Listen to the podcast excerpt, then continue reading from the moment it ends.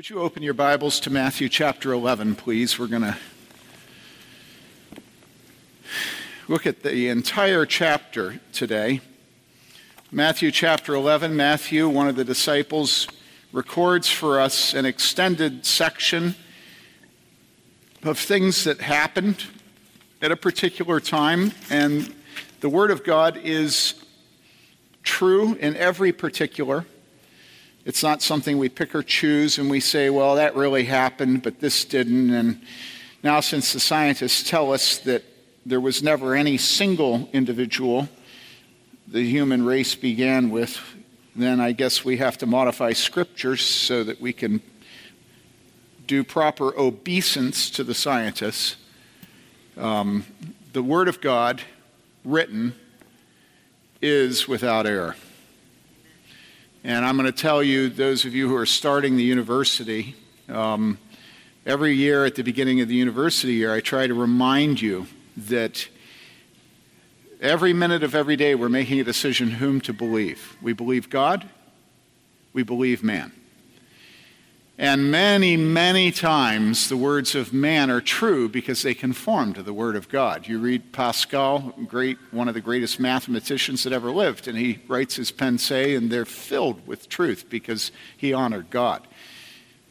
And there are all kinds of brilliant scientists and literary men and women, poets, playwrights, who honored God and this is the reason Bach's work is above all other work, because every work began with Soli Deo Gloria, all glory to God.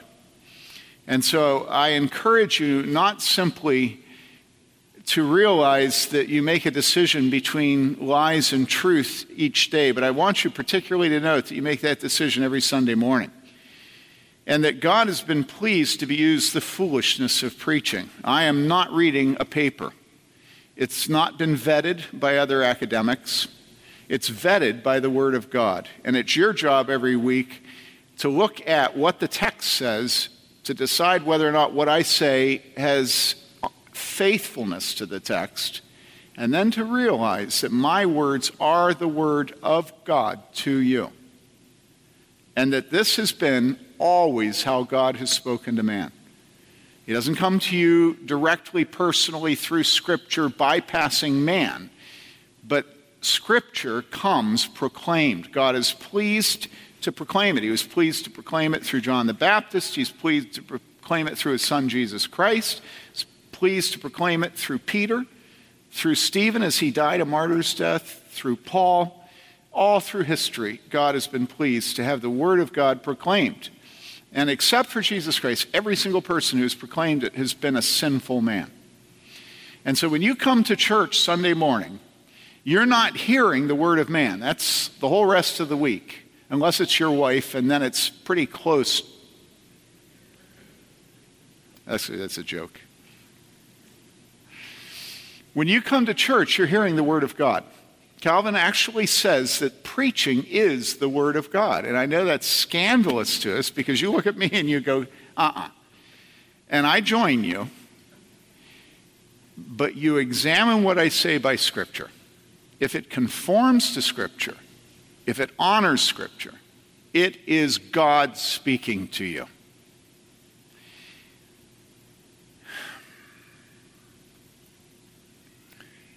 And listen, there is nothing I'd like better.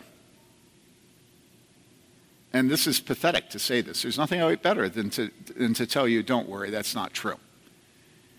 Because the weight that creates for me and the rejection that that cultivates from you is so clear to me, and it only becomes more clear as I age. We just don't think of preaching as being anything other than personal devotions writ large. You know, it's, it's like me and Jesus, but somehow I guess Tim has to be involved.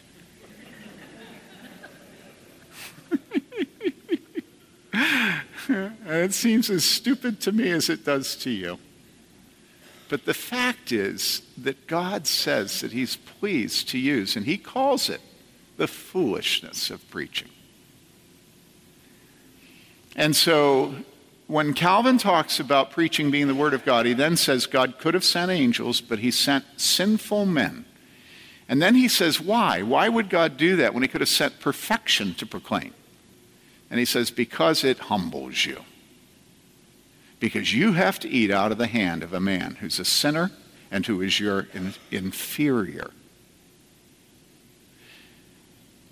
And so today, what I want to say to you is every time you come to worship, you make a decision whether you will hear the voice of God or not. And I know that sounds bodacious, but check it and see if it isn't true. Read 1 Corinthians.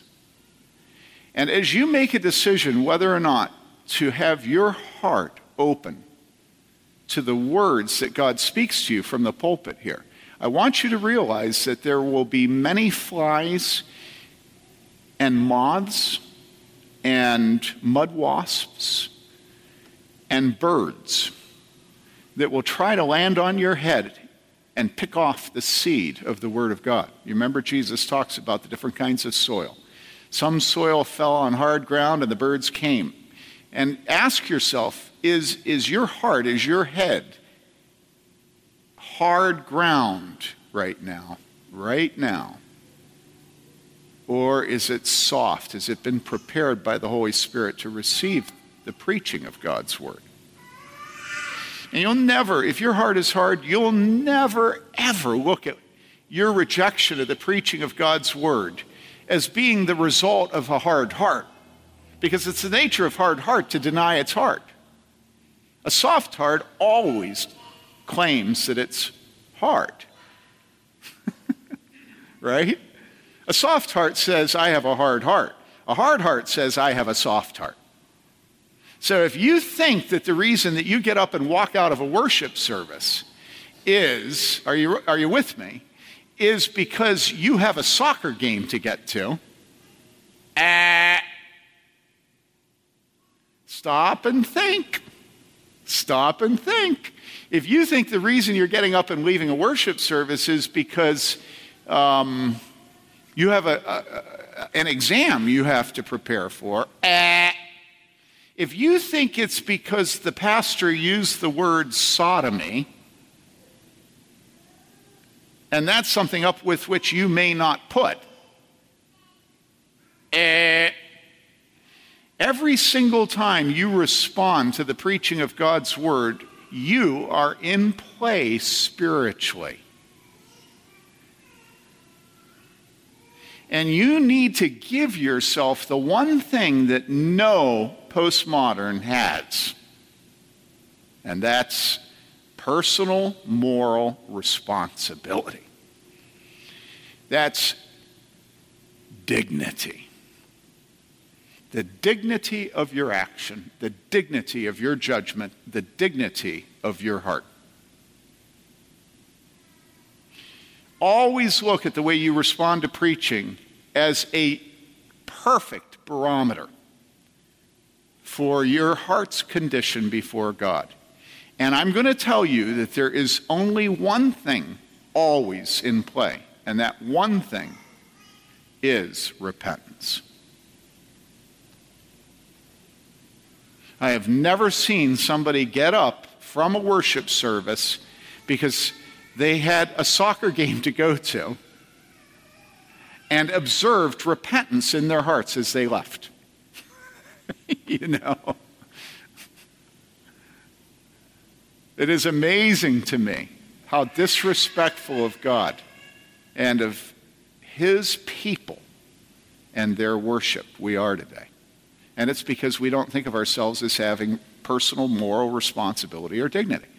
We, we, we think all our actions are superficial, and we think we're masters of our destiny while still being victims. It's a weird, perverse doubling up, you know, where we think that our Father's responsible for all the things we don't like in our life, and that we're responsible for all the things we do like, and often that means that we take pride in the things we should be ashamed of, and then the things we're ashamed of, we blame on our Father. You know, it's like, dude, I, I keep saying the one thing that women, feminism should have given women is moral agency. And yet, somehow, no woman is ever responsible for having an abortion and killing her unborn child. How does that happen? You know, finally, women are seizing their destiny, but no woman is ever responsible for an abortion. You, each Sunday, are responsible for whether you're in bed or you are under the preaching of the word. Now, if you were my children, I would look at you and I would say, Do you understand me? That's what I'm saying to you this morning, those of you who are starting a new year. You're responsible before God for the stewardship of your Sundays, your Lord's days. You're responsible for your approach to the worship of the people of God. You're responsible for your hands, for whether you kneel. You're responsible for whether your heart is soft. You're responsible for how you listen to sermons. You're responsible to repent when God calls you to Himself. And if you don't do it, you can come up with all the excuses in the world about why, you know, this and that and the other thing, and, you know, you know, you can be a perfect small postmodern man, woman, but one day you will stand before God and give an accounting. And your accounting will be for how you have handled the treasure of the people of God, the worship of God, the preaching of the Bible. And so don't take your eye off the ball. The ball is God at IU. Okay? Now, you think, you think that that was just a rant of self importance. okay, maybe you haven't thought that, but now that I've said it, it sounds pretty good, doesn't it? Right? Okay, listen, it does come from the text we're going to read this morning. All right? So, let me show. Um, you have it in front of you, right? When Jesus had finished giving instruction to his 12 disciples, he departed from there to teach and preach in their cities. Now, when John, while in prison, this is John the Baptist, and he was in prison because he told the mayor, the ruler, the Roman guy, that he should not be living with his brother's wife. So John was a preacher of righteousness. He said, You shouldn't be living with her. It's against God's law, and he was thrown in prison. All right? Now, when John, while imprisoned, heard of the works of Christ, he sent word by his disciples and said to him, Are you the expected one, or shall we look for someone else? Jesus answered and said to them, Go and report to John what you hear and see. The blind receive sight, and the lame walk, the lepers are cleansed, and the deaf hear, the dead are raised up, and the poor have the gospel preached to them. And blessed is he who does not take offense at me. Now, I think I'm going to stop and go through uh, short sections instead of reading it all and then coming back. Let's look at this first. Now, first, notice the one thing in our world today you're never supposed to do is make a distinction. But you remember Jesus said that on the judgment day, he will separate the sheep from the goats. And so it must be a good thing because God promises that he's going to do it. Now, we're, some of us are sort of okay with separating the sheep from the goats, but what we don't think God has any right doing is separating some sheep from other sheep. In other words, once you live by faith, then you should all be one. It should be a melange, you know? It shouldn't be like you're better than them or you're higher or you're lower, because hierarchy's sinful. And yet, notice that he's teaching of all the people following him, he's teaching a particular group. How many in that group? We actually know the number, and it's how many? It's 12. And so Jesus made distinctions among his followers, and he chose to invest himself more in some than others. All right, that's the first thing I want you to see.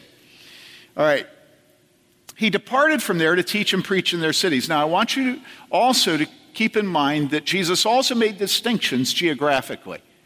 And if you will, I know this is difficult to hear, he would not have been in Bloomington.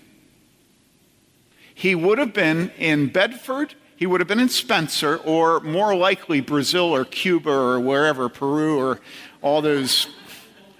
Poland, yeah, Poland, you know. Or he would have been in Martinsville the racist community of Martinsville. Now, I'm not saying that because I don't like Martinsville. Eh, I will not eat corn unless it comes from Martinsville. Okay? I'm saying that because Martinsville has a reputation and it's not good in Bloomington. All right? This is reality. And so when Jesus went out to preach and to do his miracles, he went to the places that were despised by Bloomington. He did not go to Jerusalem except to die. Okay?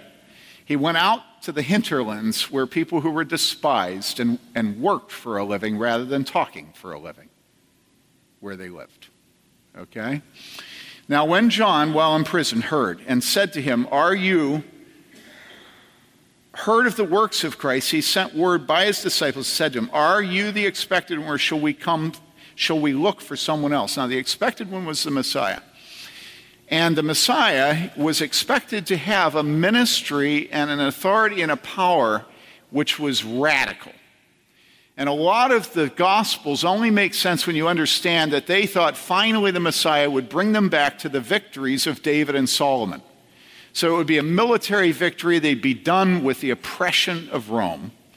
They'd again be a proud nation. They'd again be rich. They'd again have all the glories of David and Solomon. But as John the Baptist watches Jesus, it's obvious that he's having some doubt about whether or not Jesus is the Messiah. Now, why would he have doubt? Well, listen to how John the Baptist speaks of Jesus as he's coming. He says in Luke 3, he began saying that this is John the Baptist. He began saying to the crowds who were going out to be baptized by him, You brood of vipers, who warned you to flee from the wrath to come? And so the Messiah was supposed to come with wrath. Obviously, wrath, if he's going to end the oppression of Rome. You know, men don't kill while they're playing a kazoo, right? From the wrath to come. Therefore, bear fruits in keeping with repentance, and do not begin to say to yourselves, We have Abraham for our father. For I say to you that from these stones God is able to raise up children to Abraham. Indeed, now listen, the axe is already laid at the root of the tree, so every tree that does not bear good fruit is cut down and thrown into the fire. So he speaks of the coming Messiah as being the axe at the root that will cut down what doesn't bear fruit. In other words, the Messiah is going to be intense and he's going to bring judgment. Not simply on Rome, but also on the people of God who don't bear fruit. Now, is that sweet to you? Is it sweet that God's purpose is to judge those who do not bear fruit? So, this is how John thinks of the Messiah as he announces him. Then in Luke 3, a little bit later, John answered and said to them all, As for me, so he's, he's, he's, he's, um, he's bringing his work, his ministry, his preaching uh, into perspective with Jesus, the Messiah. And he's saying, As for me, but for him. All right. As for me, I baptize you with water, but one is coming who is mightier than I. So, axe at the root, mightier. Are you with me? And I am not unfit to untie the thong of his sandals. So, in other words, he's, in, he's unbelievably more important than I am. He will baptize you with the Holy Spirit and fire. So, we've got an axe, we've got power, we have fire. His winnowing fork. Now, none of us have grown up on a farm. a winnowing fork separates. And what it separates is the, the stuff you want to keep and the stuff you want to burn. His winnowing fork is in his hand to thoroughly clear his threshing floor and to gather the wheat into his barn, but he will burn up the chaff with unquenchable fire. So we've got uh, the axe, we've got fire, we have unquenchable fire, we have the winnowing fork. So, with many other exhortations, he gave them. Now, this is John speaking of the coming Messiah, the one who he says, Behold the Lamb of God who takes away the sin of the world. And he speaks of him very intensely as bringing judgment that consists of power, that consists of an axe, that consists of fire and being burned up. Now, with that as the background, and of course, he does what God called him to do. He condemns Herod for living in adultery of a particularly perverse kind. All right? And there in prison, he sees Jesus doing what? What's Jesus doing? Is Jesus going around with an axe and fire? No, he's not. He is eating and drinking and hanging with sinners. Now, you can understand why John the Baptist would be slightly discombobulated about Jesus. Here he is suffering for righteousness. And here Jesus is eating and drinking with sinners. All right? Everybody with me now. You feel the tension for John the Baptist, right? So he sends his disciples and asks Jesus, Are you the expected one, or shall we look for someone else? And Jesus answered and said to them, the disciples that had come with the question, Go and report to John what you hear and see. The blind receive sight, the lame walk, the lepers are cleansed, and the deaf hear, the dead are raised up. Now, right there, we have a Velveteen Rabbit story, don't we? You know, Grimm's fairy tale, but no Grimm. It's just all sweet right?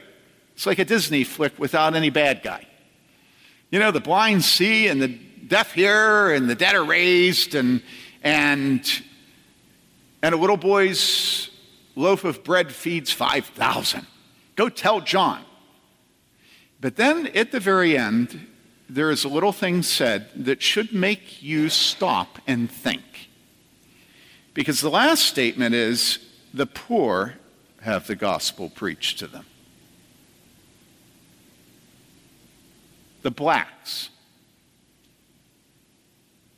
the sodomites, the third world, the southern hemisphere, Brazil, Martinsville. In other words, one of the identifying marks that Jesus singles out to reassure John that he indeed is the Messiah is the fact that it's not the rich that are getting preached to. But that's really a negative way to say it. Let's say it positively. The poor are having the gospel preached to them.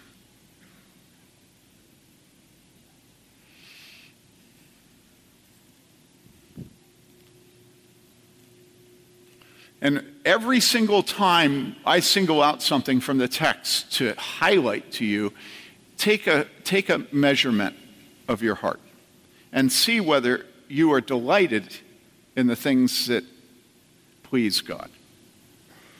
That it's the poor that God singled out. It was the poor that he announced the birth in Bethlehem to. It was the poor that he chose the disciples from.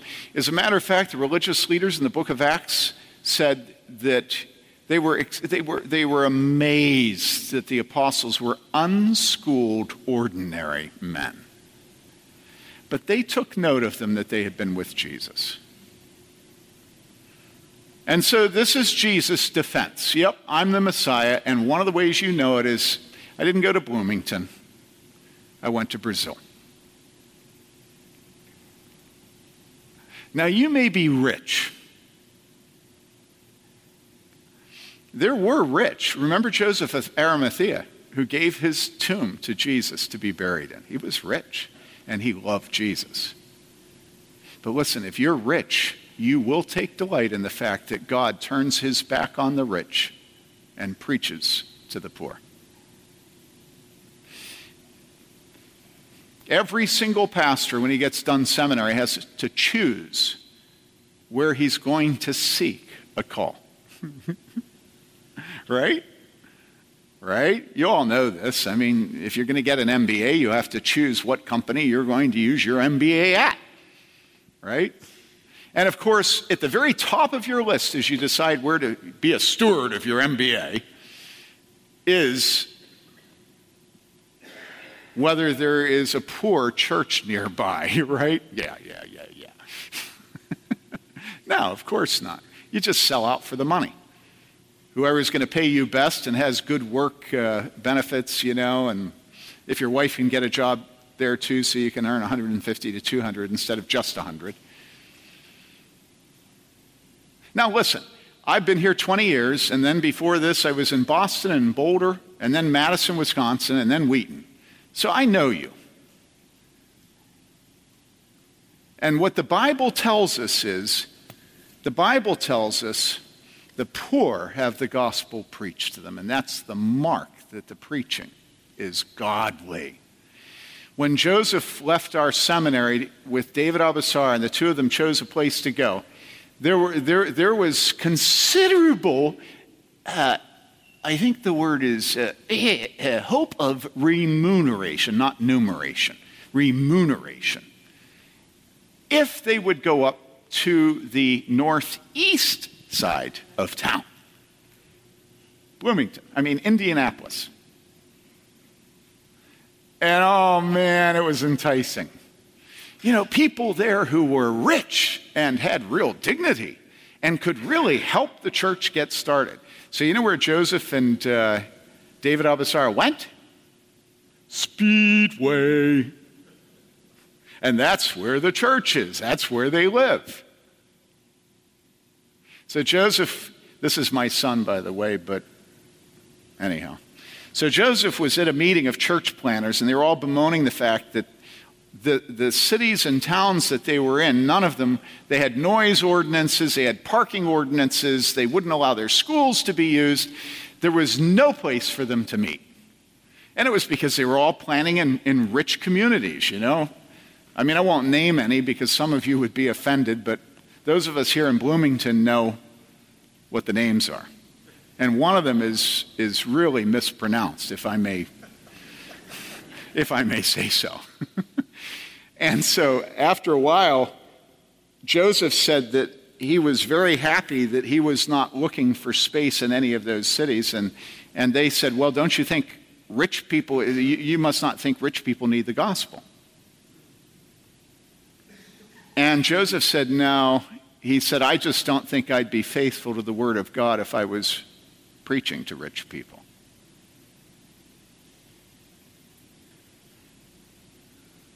Come on, guys.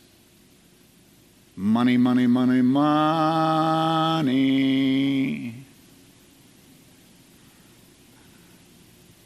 Come on. Thank you. All right, I'll do it again. Esther, I love you. Money, money, money, money, money.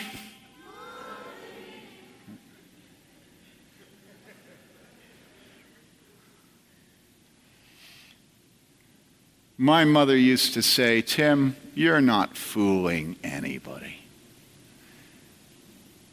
And the final qualification was that he was preaching to the poor. And that's how they knew this was the Messiah. Now, I'm hoping that I've offended you with my specificity about remuneration. Because then the next verse makes perfect sense. The next verse is, And blessed is he who does not take offense at me. it's like, I love Jesus because he just doesn't flatter me.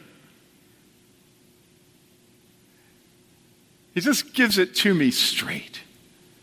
And he knows precisely when to say, Blessed is he who is not offended at me. You know? And we go, Well, as a matter of fact, yes, I am. And he says, Well, then stop being it because blessed is he who is not offended at me. As these men were going away, now think about them. Well, and then he said, Don't be offended at him, John. you know, imagine the report they carried back. And the poor are being preached to him. Blessed are you if you're not offended at it. He said, as these men were going away, Jesus began to speak to the crowds about John. Now, you can imagine if you were there and you heard the questions coming from John's disciples, you would have thought to yourself, well, that man is, that man is, I mean, it's very sad to see, to see, uh, you know, to see the, the degree to which he's doubting you know, can't you imagine the people listening are judging him? And so Jesus will have none of that because every godly man is weak. And Jesus won't have them dissing John, even in their thoughts. And so Jesus defends John. And look at how he does it. As these men were going away, Jesus began to speak to the crowds about John. What did you go out into the wilderness to see? A reed shaken by the wind? And of course, it's ludicrous. John was not a reed being shaken by the wind. You know, if he'll stand up to Herod and to Herod's wife, which was actually the more formidable opponent, nobody in the right mind would describe him as a reed blowing in the wind, right? But what did you go out to see? A man dressed in soft clothing? Oh man, everybody knew he stank because he lived in the wilderness and he didn't have proper attire. Those who wear soft clothing are in king's palaces. Well, he was in a palace of a sort, he was in Herod's dungeon.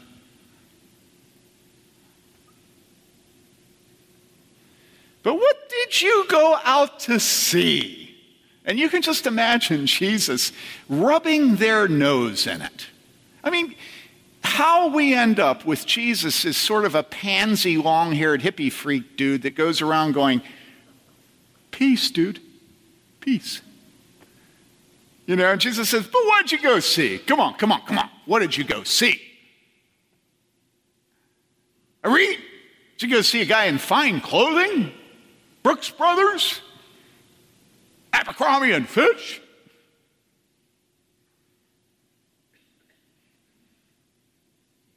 But what did you go to see? And now Jesus is bringing around and, and, you, and he's setting the hook. A prophet? Yes, I tell you, and one who is more than a prophet. This, eh, they were ready to diss him. This is the one about whom it is written, Behold, I send my messenger, God says it, ahead of you who will prepare your way before you. Wouldn't you have loved to have Jesus say that you were the one that was sent to prepare his way? I mean, imagine the compliment that was to John the Baptist.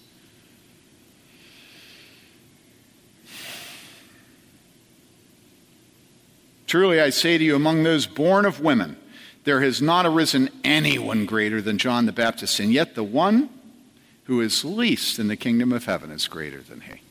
And that's what the whole book of Hebrews is about, right? From the days of John the Baptist until now, the kingdom of heaven suffers violence, and violent men take it by force. Oh, boy. you know, Jesus is just doing it to us. Jesus is saying that manliness is employed by the Holy Spirit as part of being born again and being sanctified by the Holy Spirit. Jesus is saying that manly men, not machismo, manly men will pursue the kingdom of heaven in their manliness in a way that no woman will approve of. Do you understand me? If you have never had your husband make decisions about you and your children that cause you to think he's a monster, you don't know anything about this verse. It suffers violence, and violent men take it by storm. This, people, is an endorsement of the U.S. Marine Corps. Not the politics, not the particularities but the violence and zeal. This is why we have the music we have in this church. We want you someplace in your pathetic life, my pathetic life, okay, I'm, I'm there too, someplace to see violent men taking the kingdom of God by force. We intentionally try to have the music loud so that you have to surrender to the worship of God. And that's what we see all through the book of, all through the Old Testament. That's what we see commended in the book of Revelation. That's what we see commended in the book of Psalms. They commend the loudness. Jesus doesn't say extraneous things. Where is the place in your life for violence in seeking the kingdom of God? You say, well, certainly not bass and drums. I say, okay, okay, that I'm an idiot. All right, that's fine. But then where? The Bible says that the Word of God is the sword of the Spirit. Now, nobody can be offended at this part of my violence thing. So, if you're supposed to seek the kingdom of God with violence, nobody can object to me saying, if, if this is the sword of the Spirit, which is the Word of God in Ephesians, then you should be unbelievably adept at wielding this sword of the Spirit. And nobody can be offended at that because I'm just honoring Scripture, right? And yet you're pathetic in your knowledge of Scripture. Absolutely pathetic.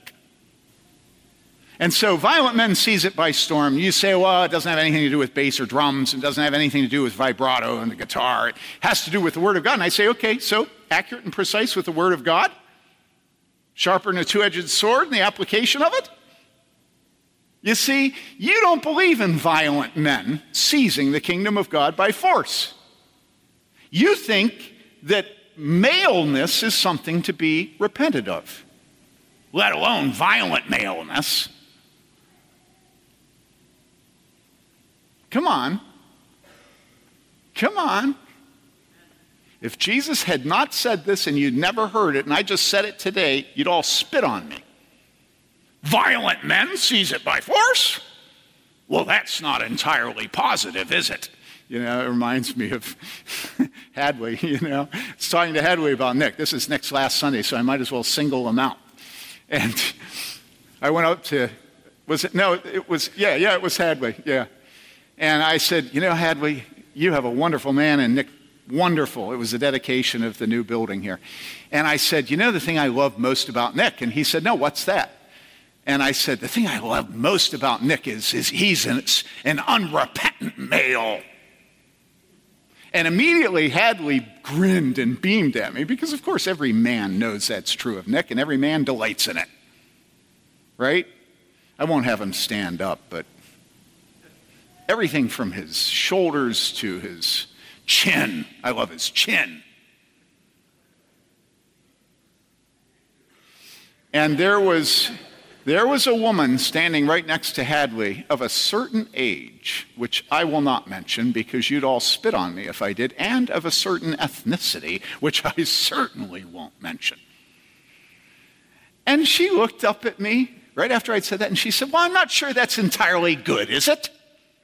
I had said, he's an unrepentant male. And she said, I'm not sure that's entirely good, is it? And I've been waiting for that moment. and I looked her in the face and I said, Yes, it is completely and utterly good. And Hadley was behind her and he still grinned at me. Violent men seize it by force you will never enter the kingdom of heaven unless you're violent in your pursuit of it. And you can define violence any way you want. But I tell you something unregenerate people, no matter how you define violence, unregenerate people will hate whatever your violence is because you will be a fundamentalist, and that's the essential definition of a fundamentalist is anybody that pursues the kingdom of heaven with violence. It is a cult. You will have left the land of the civilized and the educated if you pursue the kingdom of God with violence. Do you understand? This is very clear, people. Very, very clear.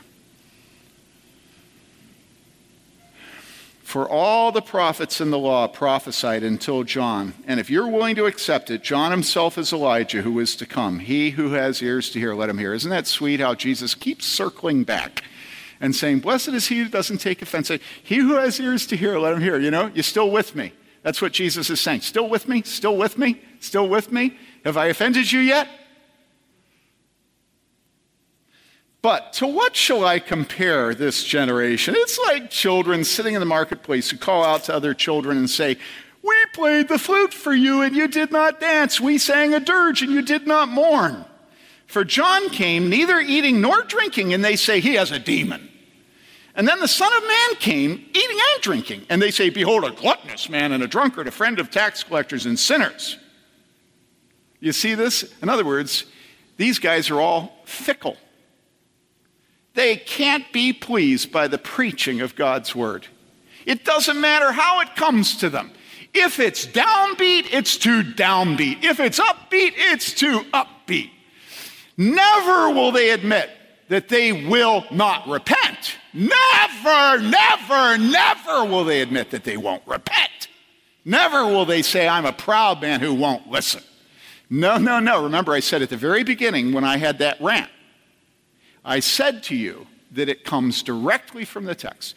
Souls who are proud and will not repent always place the onus on the preacher, never on themselves, never. It's always the preacher's fault. And you can call out my sins, and there are many. But how on earth do you call out the sins of Jesus Christ?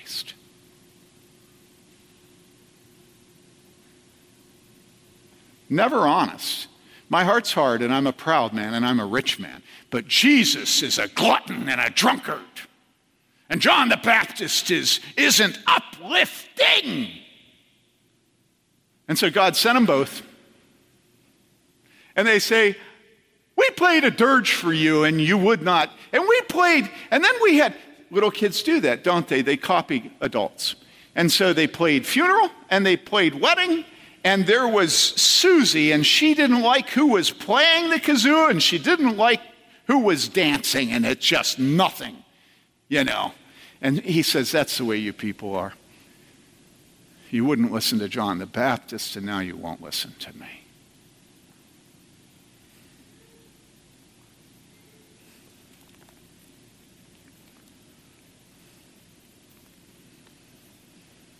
Now,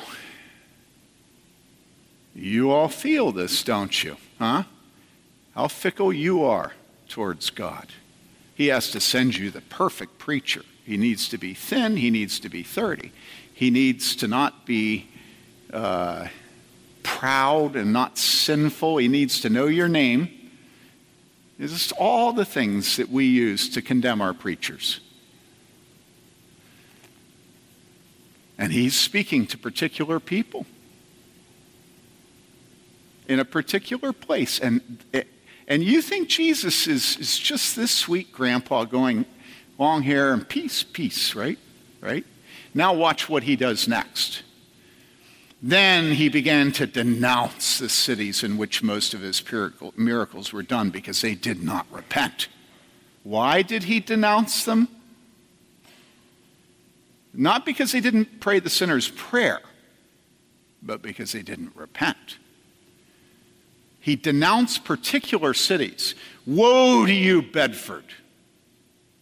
Woe to you, Seymour. For if the miracles that occurred in Tyre and Sidon, which occurred in you, they would have repented long ago in sackcloth and ashes. And the Tyre and Sidon were cities notorious for their wickedness. Now, you know I changed the word. I changed it to local cities, so understand that, please. Nevertheless, I say to you, it will be more tolerable for Tyre and Sidon in the day of judgment than for you. In other words, Tyre and Sidon, notorious for their wickedness, will be judged less harshly than these cities where Jesus is right then.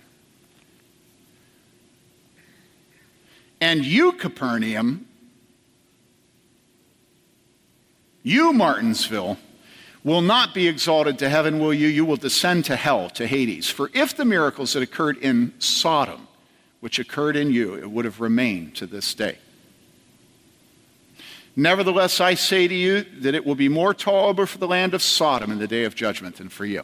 Now, we have removed Sodom and sodomy from our language. But you have to know what Sodom and sodomy are.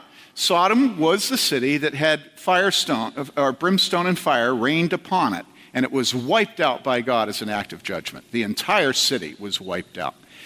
And it was wiped out because of its notorious sexual immorality, which was sodomy. That's where the word, it's been in use for over 2,000 years. You look at the OED and you'll see. All right? And because it was proud, and because it was inhospitable. It had no pity for the poor. So, homosexuality and no pity for the poor and pride. And he says that it will go better for Sodom Imagine how Sodom was dis- absolutely, absolutely despised by the people of God, the Jews. And he says, It will go better for Sodom than it will for Capernaum. Why? Because God incarnate had come and had done miracles and had preached to the poor, and they had not repented.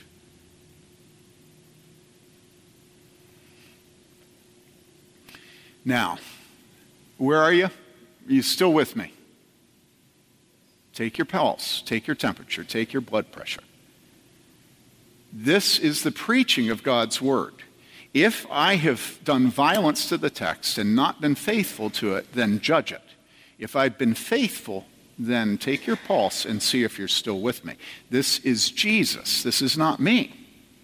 Now, watch. At this point, any reasonable person would say, But of course, you. Do you know that in the first service, precisely at this point, two men got up and walked out? As soon as I explained Sodom and sodomy. Two men got up and walked out. And of course, we would say, well, you know, they had an appointment. You know, they had this, that, and the other thing. And, and, you know, it was just incidental. It had nothing to do with the fact that you just used the word sodomy. I think it was P.T. Barnum who said that no one has ever gone bankrupt underestimating the average intelligence of the American people. People, we respond to Scripture. We respond. You are a moral agent. You, right now, are making a decision whether you will honor man or honor God.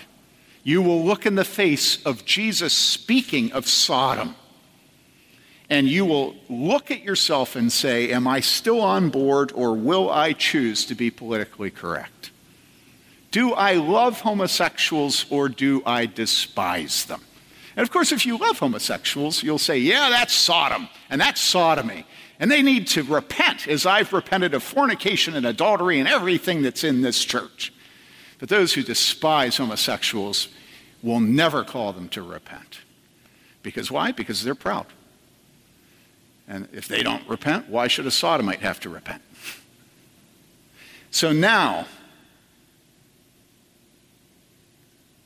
come back to Jesus. He's just gotten done speaking of it being more tolerable for the land of Sodom in the day of judgment than for them. Right? And then he says this Are you with me? At that time, Jesus said, I praise you, Father, Lord of heaven and earth, that you have hidden these things from the wise and the intelligent. now, listen, isn't this great? Isn't this perfect for Bloomington?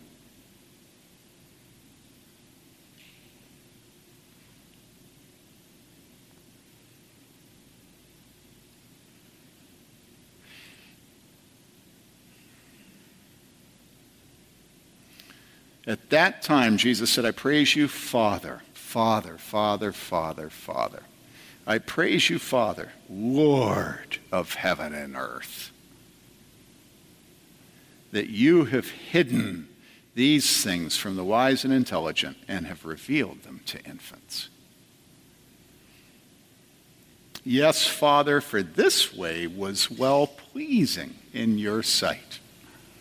It pleases God to hide this from the rich, to hide it from the intelligent, the influential, the important.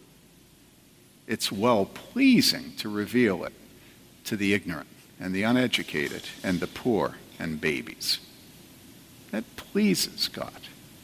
To hide it and to reveal it all things have been handed over to me by my Father. Put yourself there. And this monster, think of the things he said and how monstrous they are. And then he says, All things have been handed to me by my Father. It doesn't sound to me like he's trying to find a, a, middle ground as he comes to an end, realizing that he's been really, really offensive, you know. Better lower the rhetoric a little bit right before we get done so that we can sing a closing hymn and go home. Right? It sounds to me like he's still in what G.K. Chesterton refers to as the a fortiori part of the argument. How much more, you know? Seems like Jesus is coldly, passionately, violently designing every single word to add weight to the word that preceded it, right? And occasionally to stop and say, You still with me? Right? And so listen, all things have been handed over to me by my Father, and no one knows the Son except the Father. Nor does anyone know the Father except the Son, and anyone who makes a decision for the Son. Because Jesus has done everything that he possibly could do, and only one thing is left, which is for you to choose him. Right? Is that what the text says, people? That's not what the text says. Except the Son and anyone to whom the Son wills to reveal him.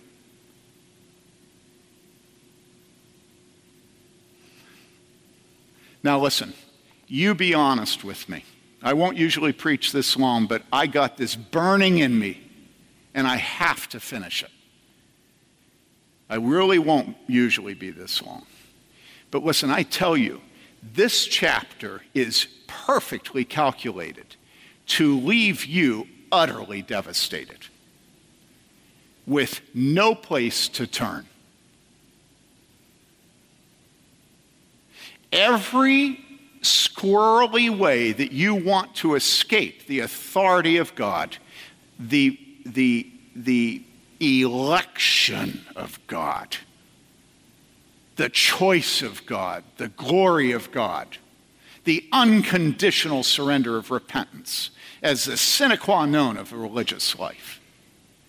Every weasel path that you could design to escape that has been taken away from you. Do you understand me? There is no place to run and no place to hide. And you, right now, make one of two decisions. You either make a decision that God is God and you are a worm, and that you are going to fall on your face before God and repent and believe. Or you must judge him. Him, not me, him. You must judge his son. Because his son knew how to use the sword, knew how to use the buckler, knew how to use the lance, knew, knows how to use an AK 47. And he's shot you with every weapon that God has in his arsenal and he leaves you quivering on the ground, and you either rise up and say, I ain't dead yet. Okay? Or you say, I'm dead in my trespasses and sins, and I give myself to the Lamb of God whose blood was shed for the forgiveness of sins. That's it. There's only two choices. Now, now listen. because we're not done. This is the trip. You're jello on the floor. And you say, I surrender all. And then what does he say to you? He's just gotten done saying, He chooses, you don't.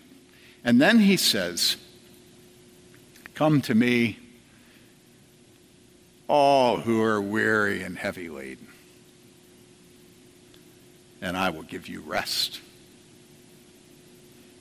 Take my yoke upon you and learn from me, for I am gentle and humble in heart, and you will find rest for your souls.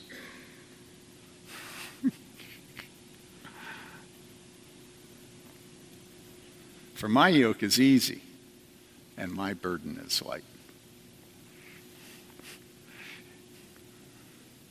Now, why am I smiling? Well, I'm smiling because we, we trot that out like it's a popsicle. You know, it's like, here, sweetie, grandpa has a piece of hard candy for you.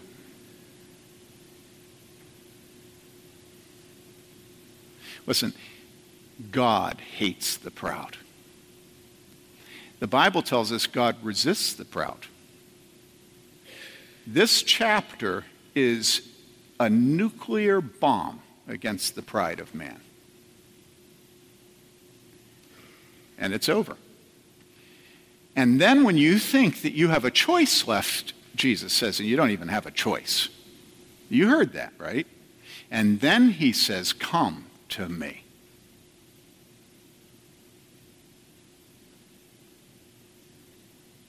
That's why I'm smiling because, I mean, come on.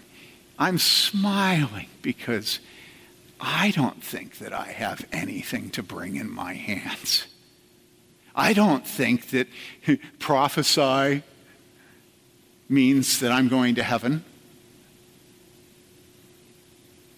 Though I speak with the tongues of men and angels but have not love, I'm a clanging cymbal, I'm brass. The gift of prophecy, I'm nothing. And yet Jesus says, Come. And he says, He'll give me rest. And so, it's the beginning of a new year. Do you want rest? Real rest, real rest that only God can give you. Yes. So do I. And that's why I'm smiling. Because it's just like the most incongruous, unbelievable thing that anybody could ever have designed. You know? That Curtis gets rest. Michael gets rest. You know, and Ben, trembling with tears when he first came to church. He just couldn't believe that God would forgive him. And you say, well, he must have done something real bad. And I say, not nearly as bad as what you've done. But the Lord had softened his heart. And so he came. Okay. I'm not good at closing, so I'll just stop. But Jesus, Jesus says, Come. Jesus says, Come. So come already. Come.